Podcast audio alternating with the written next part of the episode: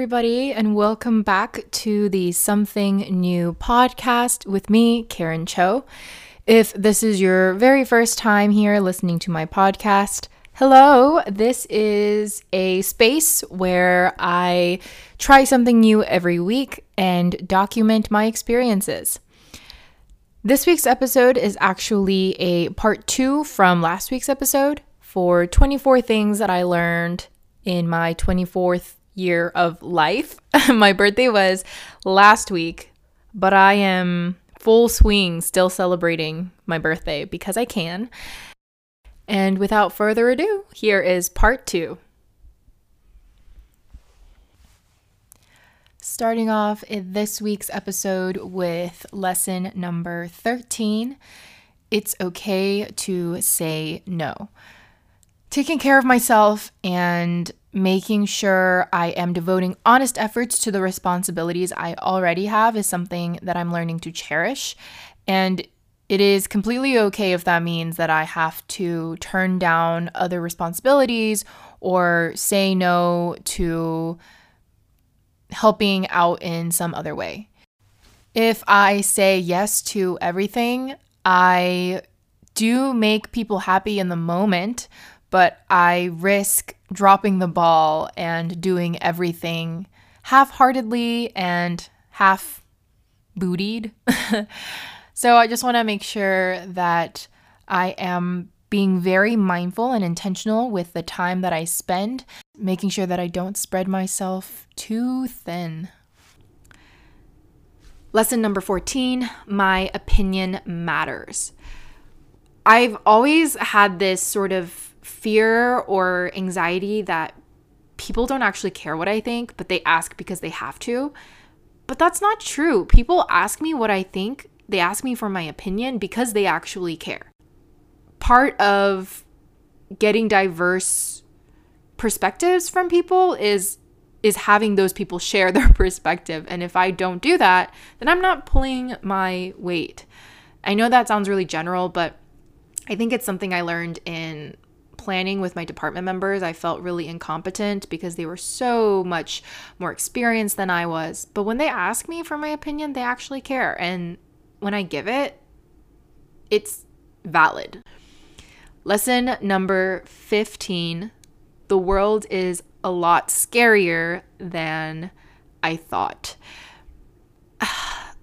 I feel like there are so many conspiracy theories, so many senseless people, so many claims that are not founded in evidence or reasoning. And it's so scary to think that I might possibly have kids in this world. In fact, I already have one hundred twenty-eight kids in this world. I mean, they're all my students and they didn't actually come out of me. Realizing how scary the world is has made me further affirm the importance of teaching critical thinking and the ability to use information and be a well-informed citizen. Not just for myself, but helping other people around me do that and develop that skill is so important. And the role that I am in as a teacher is no better position to do that for the next generation. So this is a lesson that I'm going to hold on to forever. Lesson number sixteen, marriage is really fun. I feel like you always hear about the first year of marriage being really, really hard. And I'm not saying it wasn't, but it's been so fun having a companion, a lifelong companion and best friend who we play nerds and Monopoly Deal like every day. We watch shows together. We share about our days because they're so different. We split responsibilities. We have routines together. And that's just so fun. And to have that experience with someone who I consider my best friend is all the more fun. Lesson number seventeen, marriage is really hard. This is exactly the opposite of what I just said. Fights and miscommunication do happen. And in fact, I would argue that sometimes a a lot of times in marriages, no meaningful communication can happen too. Um, Philip and I have been working on this a lot, but we noticed that because we live with each other and we're not always around each other, but around each other for a lot of time, we get lazy talking to each other. And that was something that we didn't do when we were dating. So we've tried to implement like date nights where we actually try and communicate and have, you know, those those discussions, those nights that feel like they go on forever. And I think that's what's important. Marriage is really hard, but I think that when it gets hard, it's communicating and figuring out, okay, how do we move forward? And I'm so, so blessed to have somebody who is willing to do that with me. Lesson number eighteen, you can't always be the victim. This is something I learned in marriage as well, in my first year of marriage, I guess. Taking responsibility when something is my fault. I feel like I'm really good at doing that with other people, but with Philip, I don't know why, but my pride just always gets to me, and I can't always be the victim. I feel like twenty-four is pretty late to learn that. I don't know, but I'm glad I learned it this year. Lesson number nineteen, my parents are truly my parents. This is such a weird lesson. I think what I mean is that there will never be in this world any set of people that look after me and look out for me like my parents do. Even when we're not in the same state or the same time zone. My in-laws are really, really great people. I've been blessed with good in-laws, but they can never come close to my parents for me because my parents are the ones that have seen the worst of me, that have seen the best of me, and that have seen the middle of me, and there are truly no supporters in my life like my parents. Lesson number twenty, I actually have friends. Uh, if you ask people who know me really well, they'll tell you that I get into these weird phases where I feel like people don't actually care about me. There aren't people who actually want to know me. There aren't people who actually love me.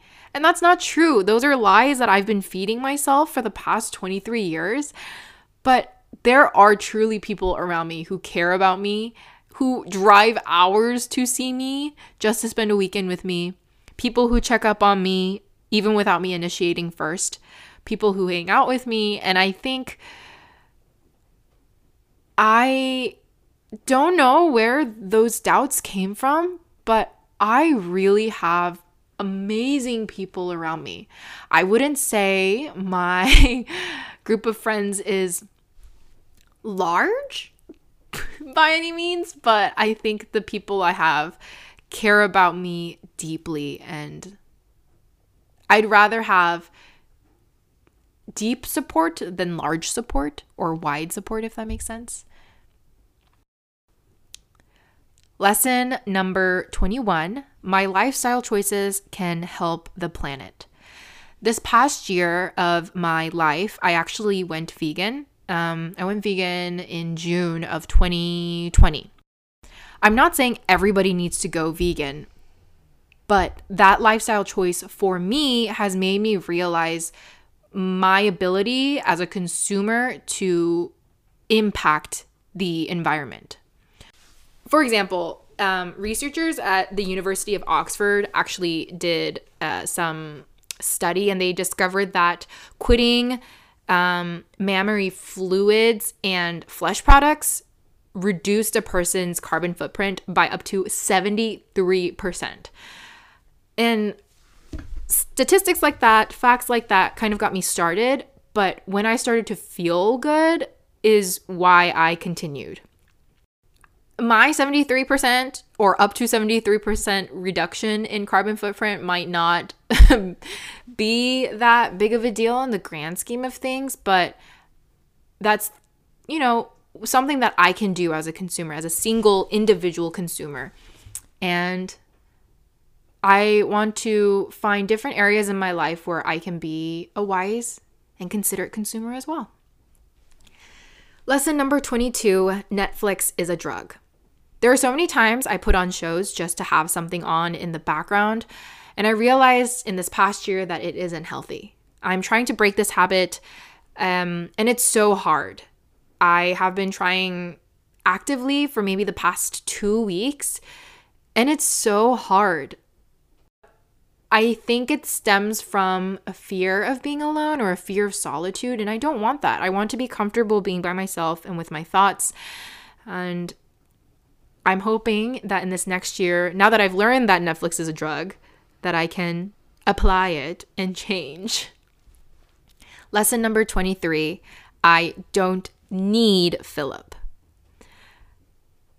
In this past year of you know, getting engaged, getting married, on paper at least, before a wedding, and moving in together, I have become more and more emotionally dependent on him. And that isn't a bad thing. I, I think there should be some emotional dependence on the person who is my lifelong partner.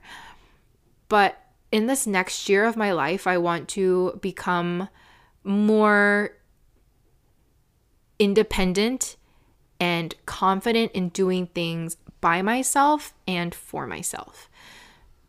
I think that's actually a series that I'm going to document on my podcast, but I'm going to try new things that get me out of my comfort zone and get me to feel more confident as an individual so that I can actually practice this lesson of not needing Philip.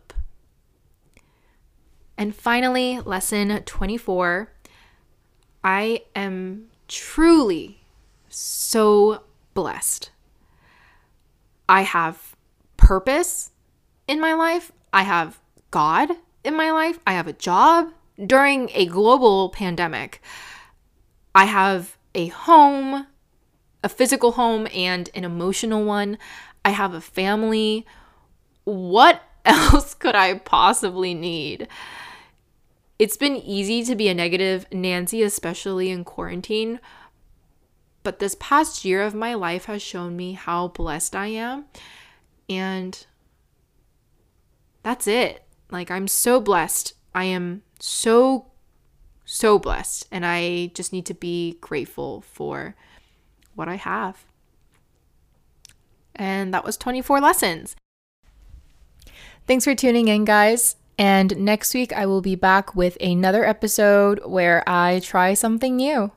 So until then, stay safe, stay happy, and try something new. Bye.